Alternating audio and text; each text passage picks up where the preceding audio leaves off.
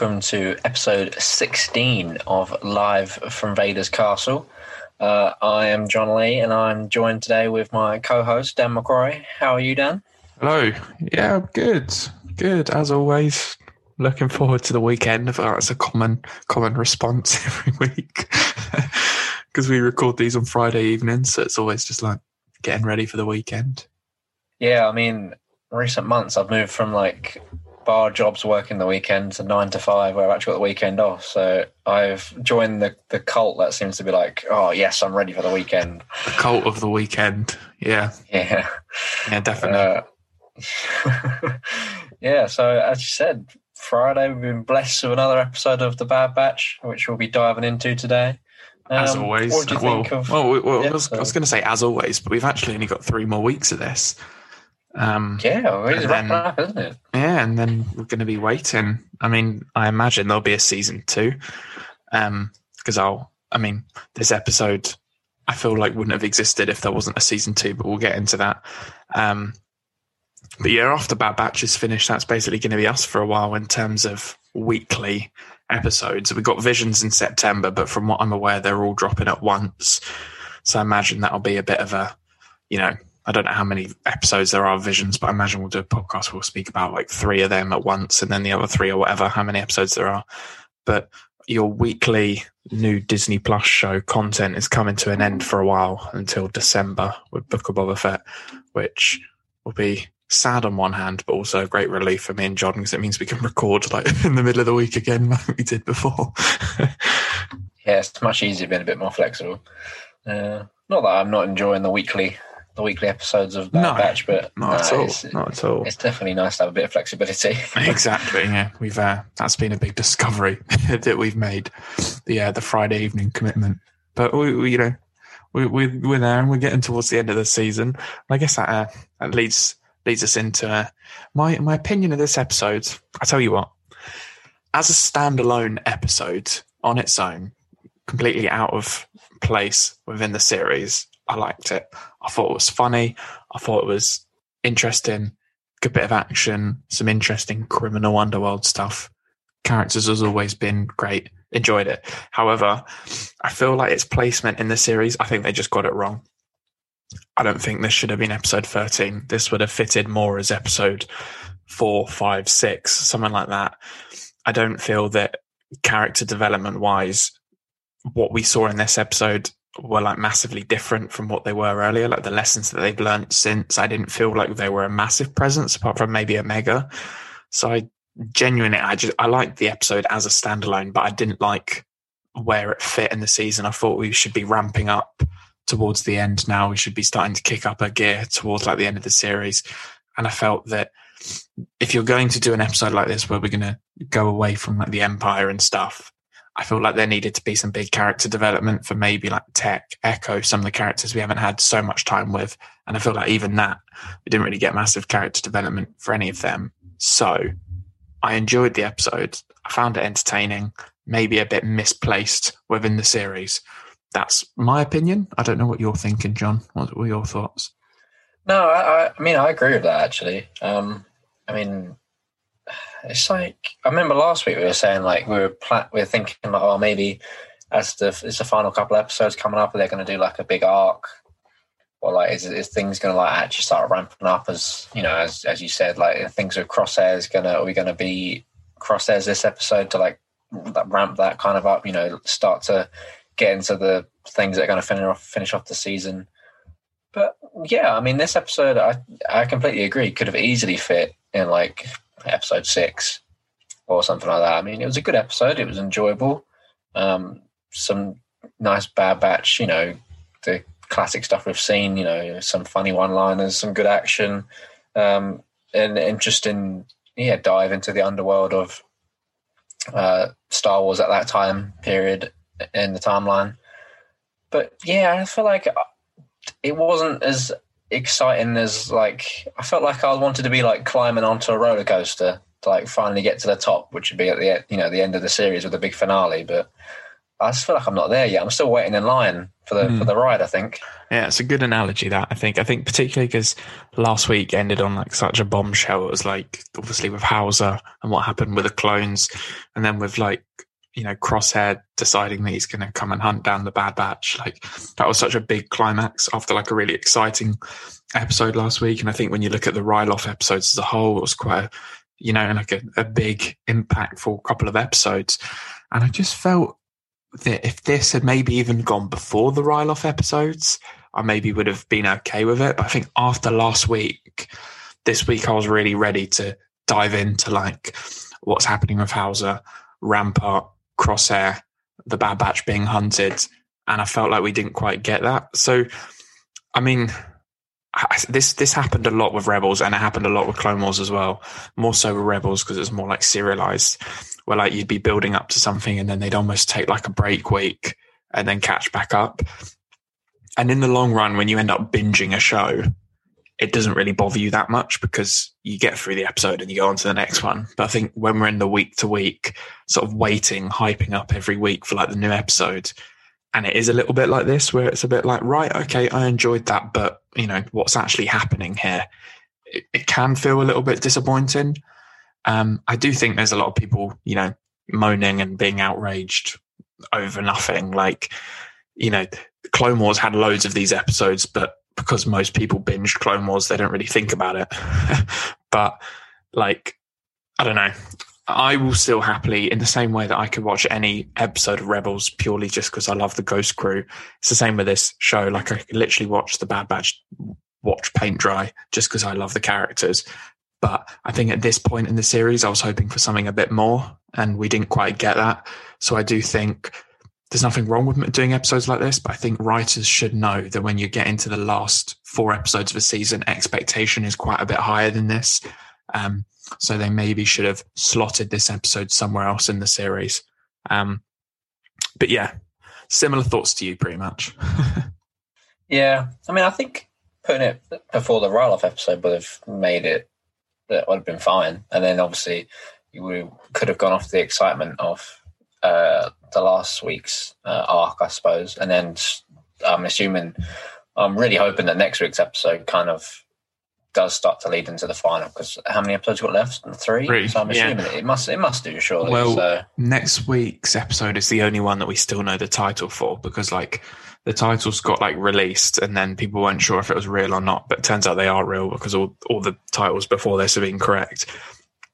And next week's called uh, War Mantle, and War Mantle is the name of the project that like Tarkin and Rampart were talking about, like right at the beginning of the series, to do with like conscripted soldiers and phasing out the clones. I think is what Project War Mantle is.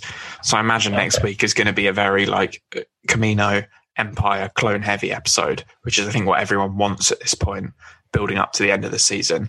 Um, I was a bit concerned when I saw the title of this episode was called Infested. I was like, oh my god, it's just going to be like a. they're going to bump into like bugs or something, which I guess is what ended up happening. Um, but yeah, I mean, I'll move away from sort of my negative feelings towards it. In terms of like what I actually really liked about this episode, I liked getting more time with Cid, Cid, the parlor, and Ord Mantell. I've liked that aspect of the show throughout, like the fact that they've been working for Cid. Cid's always been an interesting character to me because you don't really know what side she's on, really, because she's a you know in that grey area of a little bit bad and a little bit good, something in between sort of thing. And you know, it was it was nice in this episode to see them like doing a job with Cid as opposed to Cid just sending them off. It was nice to see the sort of Cid feeling guilty about Omega being captured and you know having to help. So I did think it was interesting to see Cid. Um, the, the Cid's story left me feel, feeling a bit flat at the end though because I felt like Cid was changing throughout the episode and then she kind of just went back to being good old Cid at the end, which maybe I wanted something a bit different. I feel like, and I, I made a point earlier to talk about um, you know, why I think there's going to be a season two. I don't think they would have done this episode this close to the end of the season if the end of the season was the end of the series because there's so many threads to wrap up and this almost introduces a new thread of like a little bit more about Cid and you know this other faction. Was it um, Roland Durand? Um, that was the gangster and his dad they're talking about. I feel like they're introducing a lot more, and I almost feel like this is like setting up plot threads that are going to be dangling into the next season, I imagine. So I do think we're going to get season two. I think they'll probably do what they did with Loki and they'll probably just have like Bad Batch will return in season two next year. Um, because animation is always, they're working way ahead. They're probably already animating season two right now. Um, yeah, I did like spending a bit more time with Cid. Maybe I wanted a little bit of Cid character development. Um, but I think that aspect was good. I really like Cid's character. I like the performance of um, I can't remember what her name is. She's a well-known actress. She was in Cheers and stuff. Anyway, I liked all of that. Um, but then, yeah, what did you think of you know getting a bit a bit of time with Cid? Uh, yeah, I mean, I like Cid as a character. She, I like. I always like how her interactions she has with like each individual member of the Bad Batch, like the little nickname she has for them, and just like how like little she kind of because obviously they're the main characters of the shows, and they're like compared to like whenever they go on missions, they're like I suppose they've always been like the cool kids or like the outsiders or like their own little posse or something yeah. that are like edgy, and then Cid just kind of just doesn't care and just like Tech's just like goggles. You know, Wrecker's just like come on muscles. And it's yeah, just she like, muscles in this episode. Yeah, and then uh, Yeah. she called her mega tiny as well, didn't she? yeah, the, I like the cute little nicknames. There was, I think, there was one moment when I think she like gave Tech a bit of praise, and he looked like him and like uh, Wrecker like exchanged like a little look where he was like quite proud of himself. Uh, that that made me laugh. Um, Yeah, it was when he like- figured out what her plan was, wasn't it? And he was like, "You want to Yeah. steal the spice, so the thing goes, the deal goes badly." And she said, "Good one, gargles." yeah, I like I like her interactions with Bad Batch. It was nice to see that across like a whole episode. Um, but yeah, I mean, I, I think I agree with your point. There, like, yeah, it felt like she was getting somewhere as the episode went on, and then as it ended, it was just kind of like straight back to the start, which I thought was a bit strange. What I also thought was really strange, as I'm sure we might get onto it a bit later, but like after the whole deal and everything, they got their spice back. They just like immediately went back into the bar where the pikes were still there. It was like if you waited like an hour, they would have left, and like the whole situation of Omega being like kept hostage would have been like it wouldn't have happened because the pikes would have just left and like taken I- that fella with them. Probably. yeah, I, I noticed that on, on my second watch this evening. I was like, that's a really stupid decision, just to go straight back to the bar minutes after." I don't know if it was like it was supposed to insinuate that because um, the Ithorian and the Weequay, I can't remember what their names are, because they had obviously been captured. And then she said when she was coming back in, she said their two names and said that they had already left. And I don't know if it was supposed to be insinuating that they had like been tricked into like tricked into lying to Cid or something like that, or if it was just Cid being really stupid and just wandering straight back in. I'm not really sure what was going on there. But I noticed that I was like, why would you just go straight back in the pikes are clearly already still like they're, they're still there? Yeah, but obviously to think something's a bit sus if you just come like wandering in as soon as like their deal's gone bad, and you're like, "Oh, hello, I'm back again." Like, yeah. your spice has gone missing. I've, I've got no idea what this is about, but I've just happened to show back up. it was cool to see the pikes though. I do like seeing these like big criminal syndicates, you know, the Hutts, the the pikes, you know, Black Sun, Crimson Dawn, you know, all, all these syndicates. I can't remember were the pikes were they part of the Shadow Collective? I think they were, weren't they? Uh, yeah, they are. Um, Well, they were. Well, maybe they still are at the moment. Not sure what really happened with the Shadow Collective, um, but it was it was good to see them. It's obviously you know a continuation of seeing that those characters and their role within the galaxy. So I, I do appreciate you know getting to see people like the Pikes, and I, I, I quite like this new Devaronian fella, Roland Durand, I think is his name. Um, I thought he was interesting. He kind of reminded me of um, who's the guy from Rebels? Is it like Zavago or um, Vizago? And the, oh yeah, the other the the other Devaronian. I think he was a Yeah. Devaronian as well. Yeah, um, sort of arms dealer they did a bit of work with.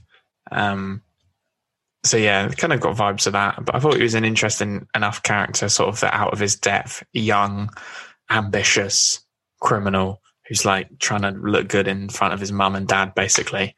Um, so I thought that aspect was interesting. There was a little bit like that initial scene where they wandered into Cid's and Cid wasn't there and he was there instead. Like, I thought that was a really cool scene. And, you know, them just all pulling their guns at once. I thought was really good. Um, which does actually remind me, my favorite moment in the entire episode was when the Pike said, give us the girl and you can have her back when you get the spice. And then as soon as they said, like, give us the girl, like all four of the Bad Batch just like pulled their guns at them immediately. They were like, nope, you're not having Omega. She's ours. I thought that was quite cool. I do, I do like seeing that because obviously it shows how tight that family has become now. Um, yeah. Yeah. I mean, I feel like I like the Pikes in this episode. I was just trying to think when I was watching it. It's like like in you've seen him before in like the Clone Wars and stuff, and I always felt like in the Clone Wars, for like a big criminal organization, they didn't seem like that threatening really. Like they they kind of just seemed on the same level as um like Hondo's crew or something, just like a bunch of like misfits, I suppose. But like they they seem like a proper like criminal organization, like mafia gang in like this episode. When they the when the lead Pike was like just not taking any shit. Basically, he was like they were trying to make deals with him or like trying to negotiate, and he was just like, no, like this, you're doing it my way because we're in charge and we'll kill you if it doesn't like happen. Sort of Mm. thing. Yeah. I was like, that makes more sense for like the notoriety they are given than I think we've seen them in like the Clone Wars and stuff. Yeah. After you've mentioned Hondo, I've just realised how much better this episode would have been if the guy who stole Cid's bar was Hondo. and then they almost had to like great. they, they like stole the spice and then realised that Hondo's just an idiot and then I had to get the spice back to stop them from killing Hondo. I almost feel like that would have worked better. I miss Hondo. When when is he gonna show up? yeah, a Hondo cameo there would have been actually quite quite good. I'm on Hondo watch like every single episode basically. I just need him to come back. Um, but yeah, should we? I mean, we'll talk about the actual sort of, I guess, action heisty sort of part of the episode. Obviously, of them sneaking through the mines to steal the spice and um, and then lose the spice and eventually get the spice back, and the fact that the whole thing was infested with these bugs. I thought that scene looked cool, like visually a lot of that stuff, you know, with the torchlight and the dust particles and everything, like the animation continues to be really cool. Um, I thought, you know, obviously like the the little bit of action with like them ramming the mine carts into each other and stuff was cool, and some of the conversations between all of them there was quite funny. Um, and then I particularly liked the scene when Wrecker and Cid got sort of repelled down into the into the bottom of the, the cave basically to get all the crates and obviously Wrecker's little sort of scream when he was getting attacked by the bugs. That was just so funny. Um, I just love anytime I see Wrecker like being scared of heights or like at one point he was panting because he was so out of energy. And then then he was there getting like attacked by the bugs and uh, screaming. I thought all of that was quite funny. I, I continue to love Wrecker. He's the boy yeah, those those scenes did make me laugh as well. Actually, he's he's quite a good comic relief actually sometimes. Wrecker with uh, those certain scenes. Um, I was just glad that it wasn't spiders. Like as you said, like the scenes of like the torchlight and the dust and stuff, and obviously like the main thing the torchlight was illuminating in in these caves what appeared to be like cobwebs or something. And I was had like, the "Oh, fear as, fear as well. after these are giant spiders going to come out of here. You know, like in the Mandalorian episode, where it's like that fuck off spider. Like, oh, if, this comes out, I'm to just, oh, I can't deal with that. Uh, but no, thankfully, it was a bunch of what appeared to be moths, giant Yeah. moths. I thought it was bats for a second, and then obviously Tech got his little Wikipedia article out and confirmed that it was it was bugs. Yeah, I mean, they, they were pretty cool, though. I mean, it's funny, obviously, Wrecker was the one that woke them up in the first place when. Um, well, no, yeah, so Wrecker was the one that woke them up in the first place when he dropped his flashlight. Um, and then when they went back to go find the spice later on, I'm pretty confident it was Cid that ended up knocking that thing, uh, that like, Yeah. broken yeah, it bit was of- Cid. mining equipment into the pit, which then woke them up again, which I thought was good karma because she was the one that was like having a go at Wrecker in the first instance yeah. when he woke them up. So I thought that was a nice little uh, full circle there, uh, which made me laugh. Yeah, and I liked Tech's crafty little device that he made. I thought it was a. It, I felt like it had been a while since we'd seen like a tech, you know, like making a cool piece of equipment to save the day. I feel like it had been a while since that had happened. So it was cool to see that him making that sort of device, which just scared all of the bats with not the bats, the moths with really bright light. And he was just sort of like incoming and just like threw it over the edge. a lot. I really like that moment a lot. Um, I think Tech had a couple really good one-liners in this episode. I'm trying to scratch my brain for some of them, um, but I just I really want an episode, and we might, we might have to wait to season two to get it. But I really want an episode when it's really just Tech and Echo. Like I'd almost, you know, we used to get sort of episodes in like Rebels. Like practically every character was sidelined apart from like Zeb for an episode, or like Sabine, or like Hera you know, like those episodes where it was like very one character centric. I'd really like an episode with just Tech and Echo practically for the whole thing because I feel like they're the two characters who need. Like Hunter's always been the lead. You know a lot about him, how he's changing his attitude. Wrecker, obviously, with the chip and everything going on there. We know a lot about Wrecker. Omega, obviously, is the focus of the show. But I feel like Tech and Echo continue to get, and they're such good characters. And with the minimal dialogue that they have, they still like steal the show. So they're great. I just I want more of them because Tech was brilliant in this episode, but then I counted and he had like eight lines. And I was like, we need more Tech. Justice for Tech. Yeah, we definitely. Yeah, I definitely felt like I felt like even more of Echo. Like somehow Echo just like can go like a whole episode with just like two or three lines. I feel like just off the top of my head. Um, and especially because he was like one of the original um, members of like Domino Squad that you know died and then came back and was obviously like a fan favorite. I'm just surprised at how little like just single screen time he has, especially because he's like one of the most interesting characters I think, in my opinion, on the team. Obviously, being like there, the whole team is like you know enhanced clones, but he just takes. I think his stuff takes it like a step further, and you could really explore some interesting stories about like I don't know, just like his like PTSD, how he views himself, like does but does he worry about being more droid than man? You know, there's so many yeah. interesting things you could you could do with Echo, and yeah, I just feel like because his enhancement isn't like chosen by the Kaminoans like theirs. His was a, a science experiment from the Separatists. Yeah, I agree. I do because you know that four the four episode arc of the Bad Batch in Clone Wars was so like well, was Rex predominantly, but like really Echo heavy when they got Echo, and like not knowing if they could trust Echo and him. You know, was he more machine than man? All that sort of stuff. I completely agree with you. I think some of those moral dilemmas for Echo they really need to explore, and I'm hoping that the premise of this first season was showing how the galaxy is different, giving a broader introduction to the characters and really focusing in on Omega. And then I'm hoping that season two will very much be like the season where I'm getting to know like each individual Bad Batch member more intensely. And I do hope that that's what they do because I feel like Rebels did that almost like season one of Rebels, basically just the Ezra show. And then like season two was where you actually got like a lot more into like Zeb's backstory and Sabine's and Hera's and that sort of stuff. So I'm hoping we do get that in season two. Um, and yeah, particularly Echo, I think you're right. And then Tech, I obviously I really like Tech, so I do want more Tech, but Echo's almost easy. It's like there's so much there for them to be talking about, and I just I do find it surprising that he's just so underused. Um, but I think you know I imagine this is a show that's going to go on for years. So I feel like when we look back at it, you know, after it's four or five seasons, we'll probably eat our words. But this is us in the present, I guess. Yeah, I was just thinking like that in the future, like three three seasons in, and I'll probably be thinking back on what I just said and be like, well, that was a bit of a stupid point because we just had this unreal echo arc or whatever. and like yeah, and that's season, fine. Yeah, that's fine if that's what they do. But I think there's, there's nothing wrong with us saying it now and hoping it, manifesting it into existence. yeah, you got you got to manifest it.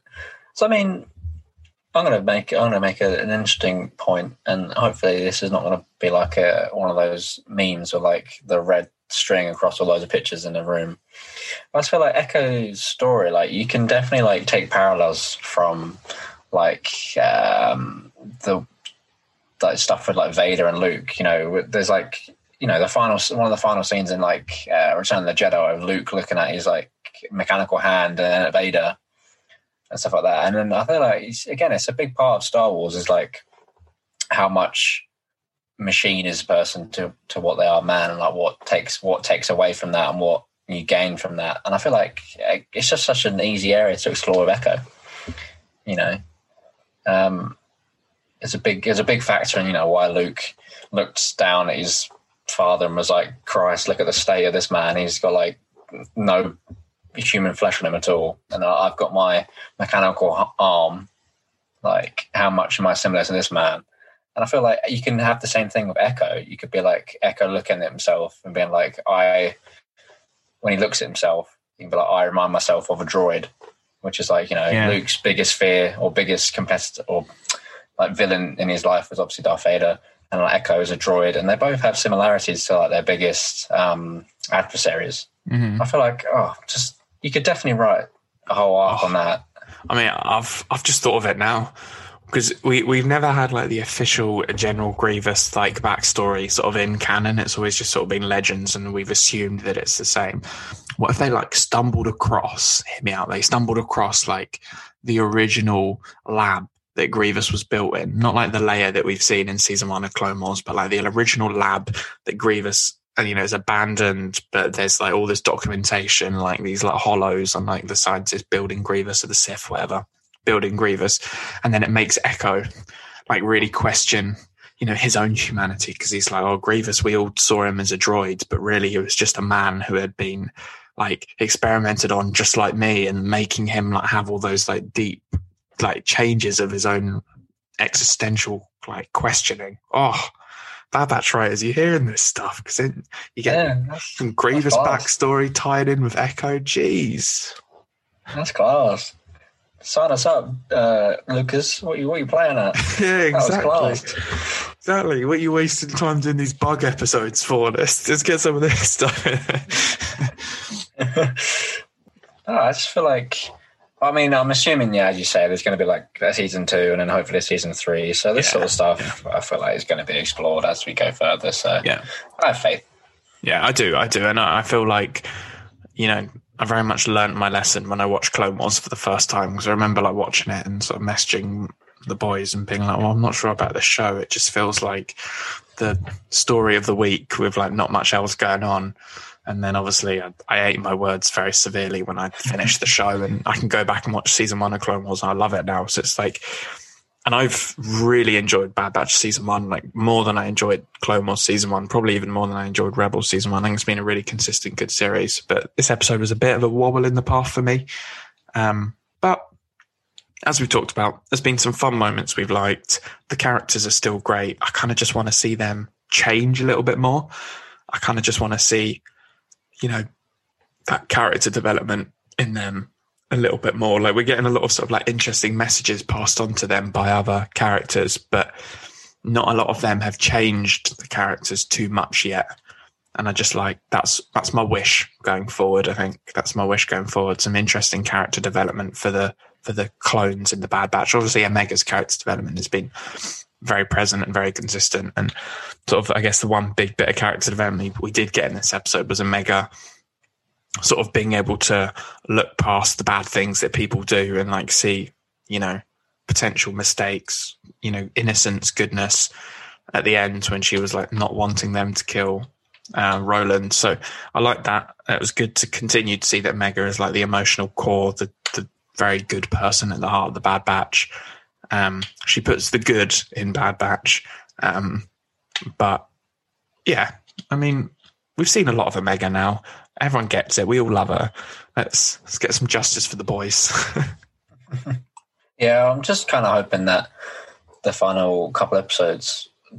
You know, I feel like if they if they tie in with what we've seen uh, last week with like the chips and houses, I think that is a big part of obviously that's the big part of like, clone um, like identities and things like that is how they view themselves, the Bad Batch compared to like the regular clones, especially now that they've found out about like the chips and stuff. So I feel like linking that in with you know the storyline, tying that in with Crosshair stuff. I think if you put that all in together, we're going to really get some good like character development and like identity crisis, maybe like between like the Bad Batch themselves. Um, I just, I think the last couple episodes really need to ramp up a bit, um, which I'm assuming they will. I've got every faith they will, but uh, I'm just hope, kind of hoping that these all these storylines like cross cross paths, um, so that we can get some answers to things, get some good character development. Yeah. Um, Yeah. and hopefully get a happy ending. I'm hoping.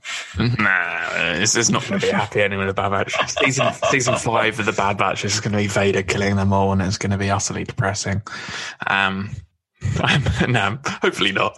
Um, I, I'm pretty sure Omega's probably still alive in like the Mandalorian timeline, but the rest of them, I imagine, are probably dead, which gives me pain just to think of Wrecker being dead. But anyway, um, yeah, I, I do feel like all the episodes are going to ramp up, and I do think we're. I think this season's conclusion is going to very much conclude the Rampart Crosshair storyline. Um, I do. I'm still holding out my prediction for the Clone Uprising at the end of this season. I do think that's where we're going. I feel there's some unanswered Kamino questions with you know like Nala Se and Lama Su and that. Um, so I feel like that's what we're going to get this season. But I think the wider questions about, you know, will the Bad Batch join the, you know, burgeoning rebellion or, or will they continue to be mercenaries and how they're going to fit in within the underworld, etc. I think a lot of that stuff will continue into season two.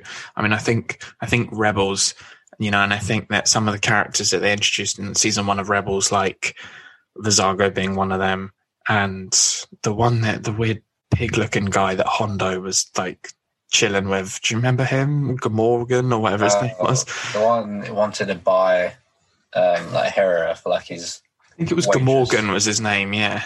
yeah, he was Yeah. creepy.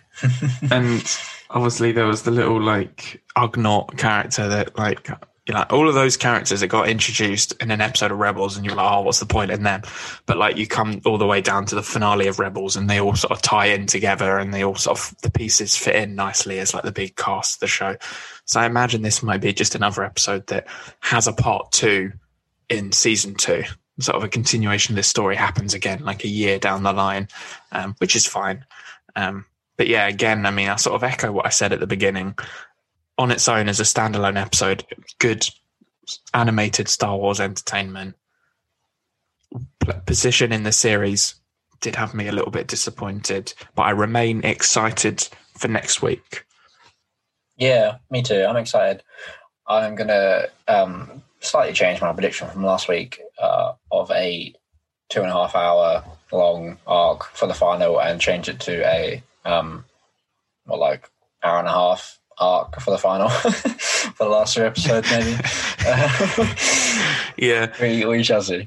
I wouldn't. I wouldn't be surprised if next week features near to no Bad Batch, and I wouldn't be surprised if next week's was like practically a crosshair centered episode, which I think would be great. Just an entire episode on Kamino with Crosshair finding out where the Bad Batch were, Bad Batch are, like right at the end of next week's episode, into the second to last episode where it's Bad Batch and Crosshair having a final standoff, and then men then maybe getting the chip out, and then the final final episode they come back to Kamino to try and free the clones, and I know Crosshair dies sacrificing himself to save the Bad Batch, and then that's sort of the story wrapped up for the season. That's my prediction. But then I also kind of hate to make predictions because if it's not what you want, sometimes you can get disappointed. Not that I rarely do, but uh, that's my that's my little prediction. Yeah, that's, that's not a bad shout to. Uh, it felt like it would make sense it. I think it would tie up points nicely.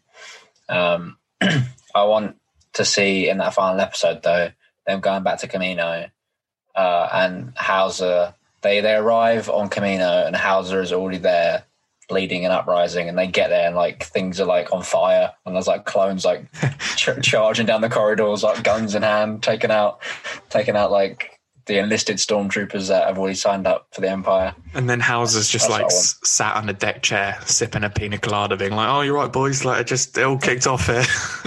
So oh, yeah, about time you got here. yeah, about time. I could I could do with some help. Like, we've just started an uprising. Yeah, that's that's what I want. Yeah. That's my prediction. High hopes. High hopes. Okay, so yeah, that probably wraps up the discussion about Bad Batch this week. It was um probably towards the bottom of my, maybe not the very bottom, but you know, definitely the lower, the lower quarter of my episodes for this season. But that's fine. We're not going to love ep- every episode. I haven't hated one yet, so all in all, we're still happy with the show. Mm, very much so. So we thought for the sort of the rest of the episode, we would just touch on a little bit of the what's going on in the world of Star Wars at the moment. Um, because there's quite a bit going on sort of outside of the films and the TV shows and that sort of thing. There's some stuff happening in Star Wars. So we're going to do a bit of a just catch up overall discussion about what's going on. I think the first thing we'll talk about, because it's probably going to take us the least amount of time to talk about, is that EA Play is happening this weekend. And I imagine most Star Wars fans who are listening right now have already seen EA Games' EA Star Wars' tweet when they basically said, Oh, you know, EA Play this year, we're not going to mention anything about Star Wars. We'll see you next year. May the force be with you. Um, I saw that with an immense amount of disappointment and outrage at how pathetic EA have been of recent years. Um, you know, they've had that exclusive license since 2014 and have put out four games. Um, good games, all four of them, good games, but they've only put out four. And they have not put a new one out. Well, they put a new one out last year, but like killed off Battlefront 2 like the year. It's just been a bit of a shambles from EA. So I was hoping this would be a year where we'd find out about a Jedi Fallen Order sequel, and we find out about Battlefront Three maybe coming in like two or three years time. But nope, nothing. Uh, I imagine you share my disappointment, John. Um, I think disappointment is underselling it. To be honest, I feel like the way I feel about EA and Star Wars, like EA's Star Wars games, is just uh, absolute shambles. But you have, a, as you said, they had the exclusive license in 2014, and this is a license that, like, I'm sure there's other game developers that would actually like hire hitmen for. Like, they were like, if like I don't know, uh, what's another game developer? I can't think of. off the top I know. Rockstar. Let's say Rockstar wanted it. Rockstar, yeah, sure, Rockstar. If Rockstar was like, all right, we'll hire this guy for a million pounds to go and kill the CEO of EA, they would do it for Star mm-hmm. Wars. for the license of Star Wars, they It do it. The biggest cash cow in the entire world of gaming is Star Wars. It is literally the biggest IP. They could make a Star Wars game that would make more money than Fortnite if they wanted to. Yep. And what are they doing? yeah, and like. What annoys me as well is one, obviously, they haven't announced anything this year, and they're not going to announce anything this year, which I think is obviously ridiculously stupid. I mean, as you said, you could have even announced a Battlefront 3 or a Jedi Fallen Order sequel to be like coming in two years' time. And it's like, okay, it's in, the, it's, it's on the calendar.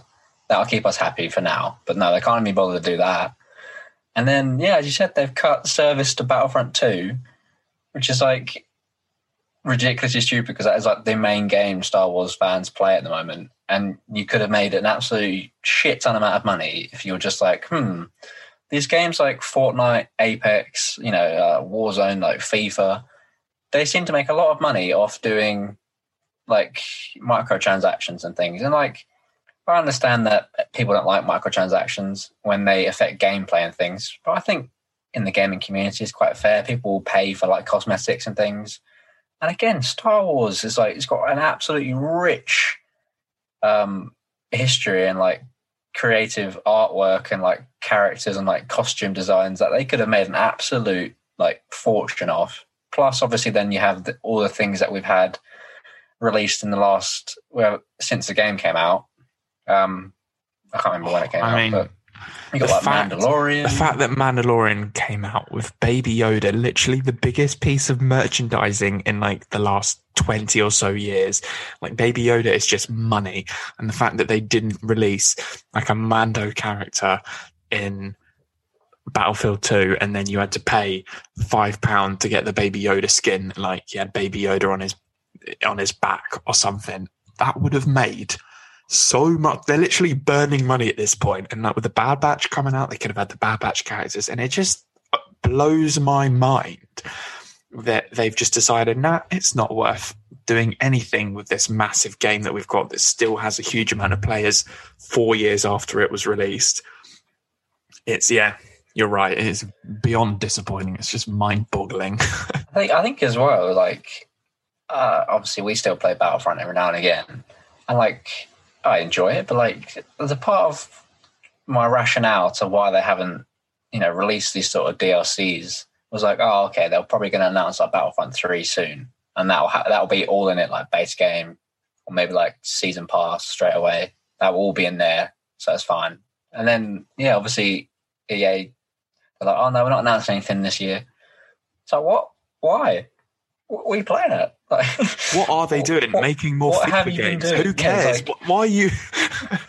You've made you make a new FIFA game every year. You, you know, no offense to people who like FIFA, you shit out one of those boring games every single year, and yet you cannot develop more than four Star Wars games in seven years. What is wrong with you as a company? yeah, like not even deal. Like the- the last DLC they added was Scarif Was it- and Yeah, Scarif was a update tiny was like- update. yeah, and the last characters they added was. I mean, like, they're fun in the game when you get to nine, but it was like BB-8 and BB-9E or whatever. it was like brilliant. Thank you for at the time of release wasting my time I know, I with know. these two useless droids. Like they're fun. We love BB-8. Um, BB-9E, I think, is just But just because they had BB-8. the But like, oh, they had a good they had a good model like ro you know like um you know battlefield 1 it was it came out in time for force awakens and then they got a rogue one update and then battlefield 2 came out then it got like a last jedi update then it got a solo update then it got a rise of skywalker update. So they were doing it in time with like stuff coming out and then like the mandalorian nothing happened with that. Mandalorian season 2 uh, let's just ignore that as well. Bad batch yeah let's just ignore that. So I think, I mean, we could rant for ages, and we'll, we'll try, we'll try not to. But I think our disappointment at uh, EA Play not having anything about Star Wars is fairly clear and on on paper. um, and I mean, think like also just you know, this was meant to be a year where we were meant to be getting Lego Star Wars. I mean, where on earth is that? God, I mean, I was saying to you the- yes, yesterday, the other day, I was, I was just deleting some of my emails I had like built up over the last couple of months. I'm pretty sure it was like November last year. I pre-ordered Lego Star Wars or something ridiculous like that. Like, it was meant to come out in 2020 and it got pushed back to 2021 got pushed back even further and then it's been pushed back again. What is going on with this game? Like i'm sure it's going to be great and i'm sure it's like the most ambitious you know lego game they've ever made and i'm i am genuinely so excited for it. But come on just get that game out. Like what are you sitting on? Like yeah. it better be my, uh, the best damn game I want my Lego uh, Luke Skywalker drinking his blue milk. That's meant to come with my game, and I, I want. it. yeah exactly Oh, i want, that? That I want my blue milk I want my Lego. I want my Lego blue milk. Come on. Yeah, no, I like. I mean, me and John have had to satisfy our need for Lego Stars to come out by just buying Lego sets because you know we can't build any in in games. We're just having to do it in real life, which is costing us money. Yeah, I can't play Lego Star Wars, so I'm going to buy a shit ton of Star Wars Lego. I mean, do you want to do you want to tell the good fans what you just ordered today? uh, yeah, so in keeping in theme with the uh, podcast, I've ordered a Lego version of Vader's Castle. so on Um, brand. Yeah, so as soon as that arrives, that'll be built, and a picture will be going onto our Instagram and probably Twitter as well. So there's a plug. Um, but yeah, a Lego live from Vader's Castle. Um, That's what what we'll, Lego. we actually need to develop like a shrink ray so we can like shrink ourselves down and record the podcast from inside the Lego Vader's castle because then we really will be live from Vader's castle. Um, yeah, and I've I've just pre-ordered the Bad Batch's ship, the Marauder, um, because we've been talking about the Bad Batch for the last thirteen weeks. I think this was episode thirteen. So yeah, thirteen weeks. So uh, I've also spent a large amount of money on getting a Bad Batch ship, which I'm excited about. So um, come on, Lego Star Wars, can you just release the game so we stop wasting money, please? yeah, I mean, I Nah, feel it's like not the, wasting the, money, but the the Lego actually they've been releasing recently. It's actually been like really good. I mean, like, I mean, I think we were talking about the other day. Even just like the little mini sets that are like, you know, like between like fifteen and like thirty quid are, are quite good. You know, they. What's, I mean, I've got Luke's sand speeder, which is you know, it was a nice little set. You've got um, like I the- got the the Hoth snow speeder set, which I really Yeah. liked. We've just had a little wedge Antilles and a snow speeder and a couple of other bits, and obviously we've both got Anakin's Jedi Starfighter as well, which is a nice little set. Um, yeah, Lego have been popping off. I just I've got that little um, Mandalorian battle pack coming in a couple of days for like the Mandalorian figures from um, like the Clone Wars Mandalorian figures as opposed to Mando Mandalorian figures. Um, which I'm looking forward to getting. And then, I mean, there's some pre-orders that are going to be firmly made soon for like the the Duel on Mandalore set, which is clean. The uh, Slave One set, the Mandalorian Starfighter set. I mean, there's a lot of they are they are banging it with the Lego, and they could be selling even more if they just got the goddamn game released.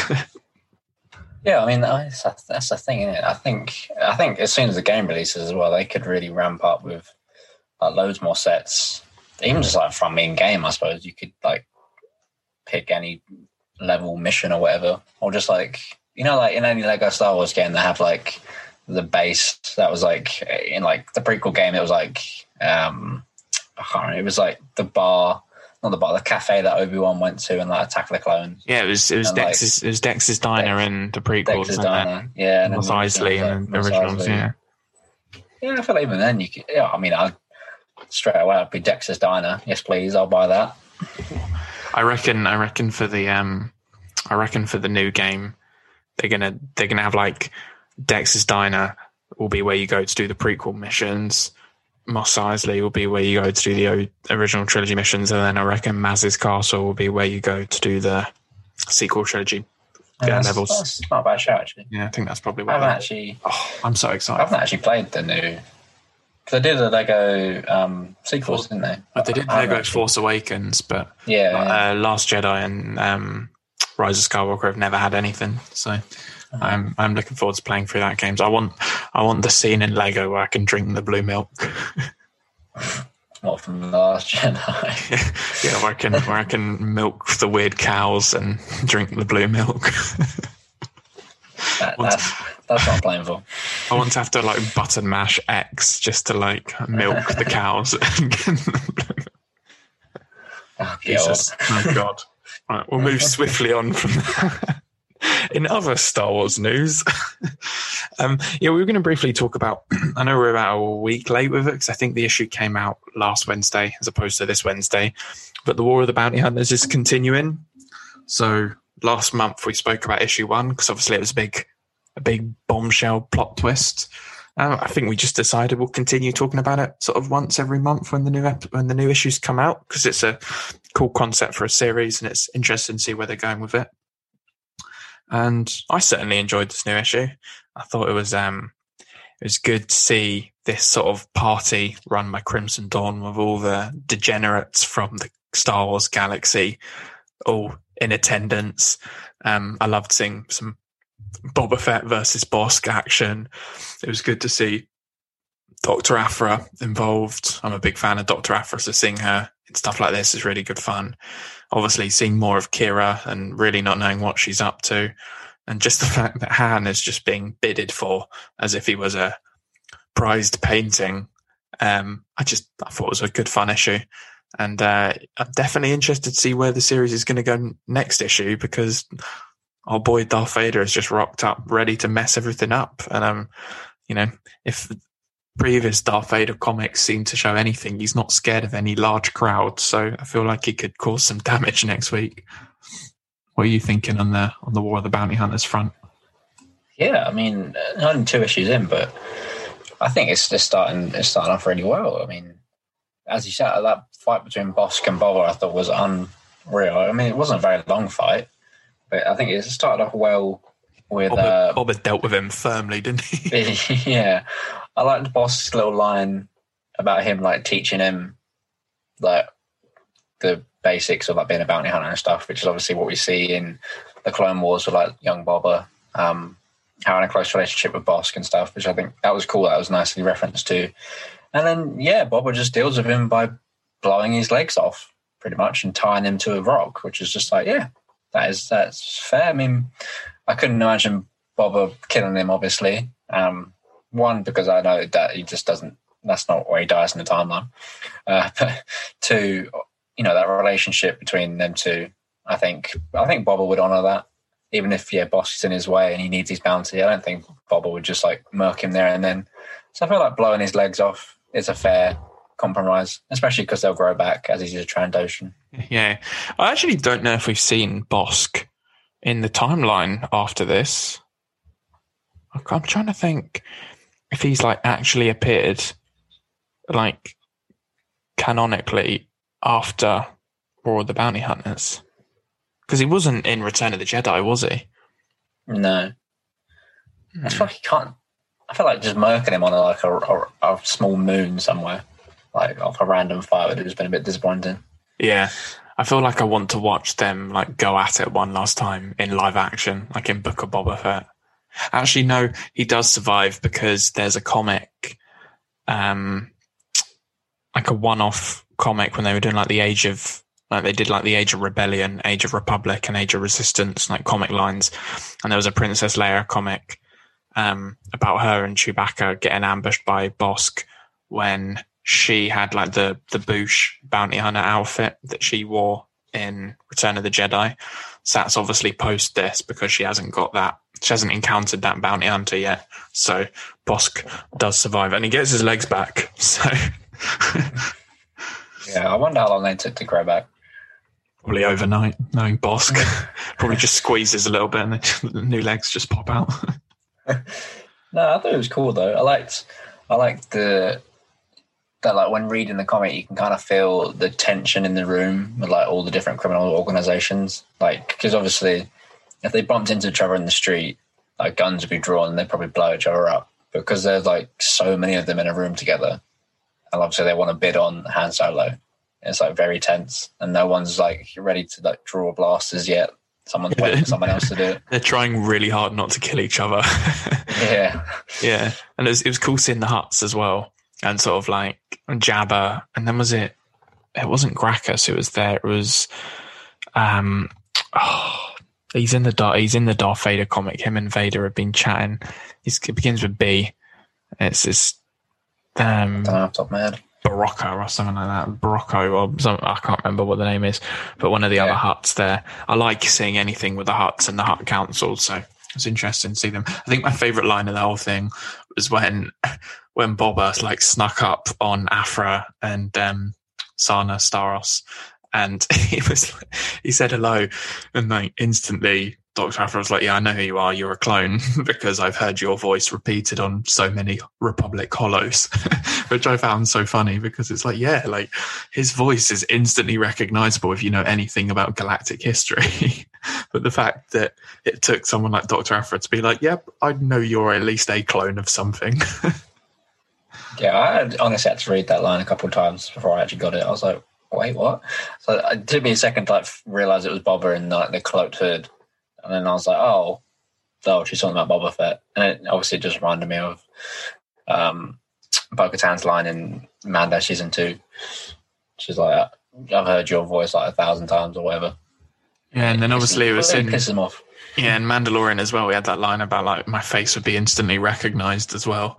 Um, yeah, yeah. So it's nice that they're finally starting to acknowledge the fact that of the people who were alive in the Clone Wars era, or of people like Doctor Aphra, who's like a historian who knows a lot about the past, it's probably quite obvious if you bump into a clone because they all sound like Temuera Morrison.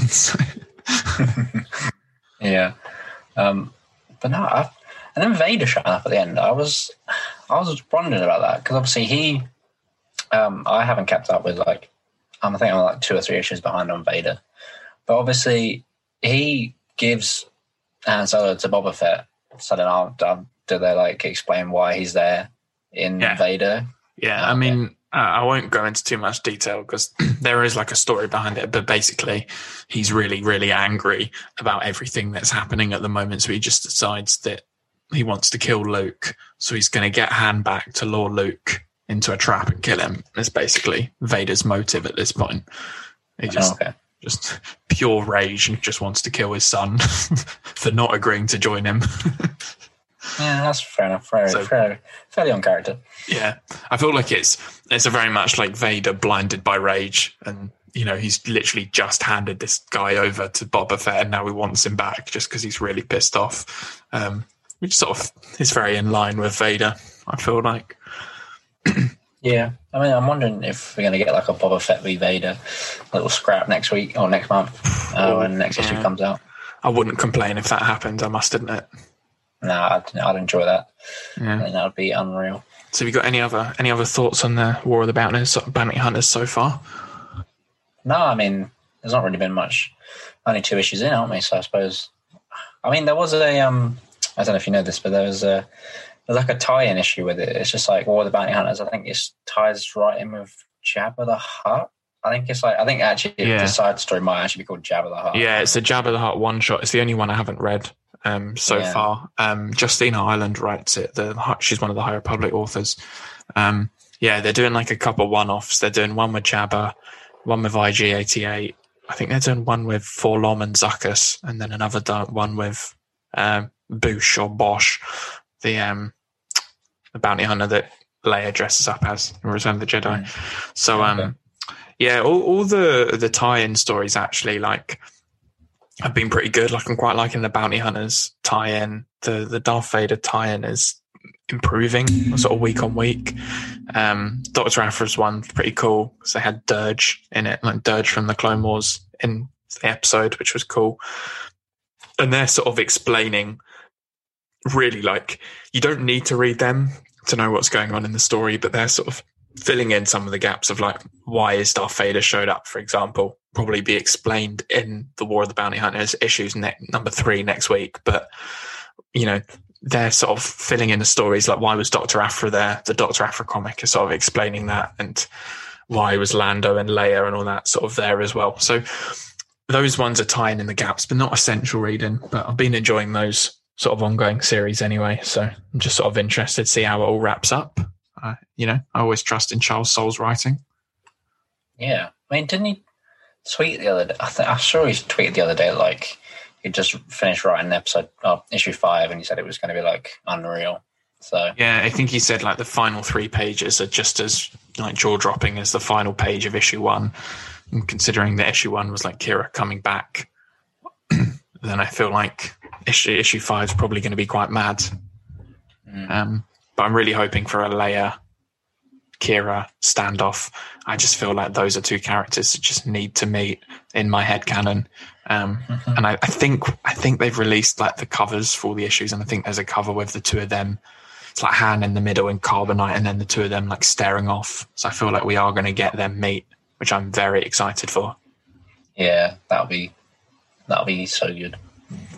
Uh, right, and I guess the final little thing that we were going to discuss in terms of news and what's going on with Star Wars at the moment is, uh, well, for us tonight in like an hour and a half, the uh, High Republic Comic Con panel is happening. The, the online like, virtual panel with all five of the High Republic writers, and they're expected to be announcing the next wave of books, comics, tie-in, other bits and bobs.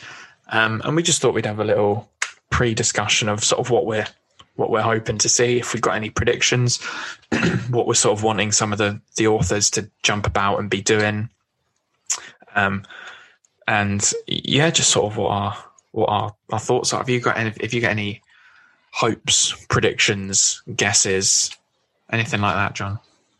Um, I'm not sure to be fair, because obviously I, I haven't read The Rising Storm yet, so um, I can't say anything going off that. But I- I'm excited. I'm excited for the next run of stuff because the stuff we've had so far. I mean, as I said, you know, I've only I've read like the Jedi and Into the Dark. haven't, haven't finished Rising Storm yet. Um, I'm still slightly behind on some of the comics, but what we've had so far has been fantastic. So I'm just as long as they keep expanding this universe, like, Yeah. I don't know, even if they like cut cut forward, like maybe if they change times slightly, cut forward twenty years, but back fifty Yeah. years or whatever, you know. I have a feeling. I have a feeling when they like the different phases that they've got because like this is phase one this year. I think the different phases. I imagine there could be time jumps, but I think this the third wave of books that will come out at the end of this year. I imagine it will very much be within similar timelines of what we've got at the moment. Just you know, I feel like we'll probably still would be within the same year. I imagine. Um, I guess sort of my none of this is sort of like predictions based on you know anything spoilery because this is more just generally on like you know what I think they'll announce. I imagine they'll announce the next three books. You know, the adult novel, the young adult novel, and the sort of junior novel.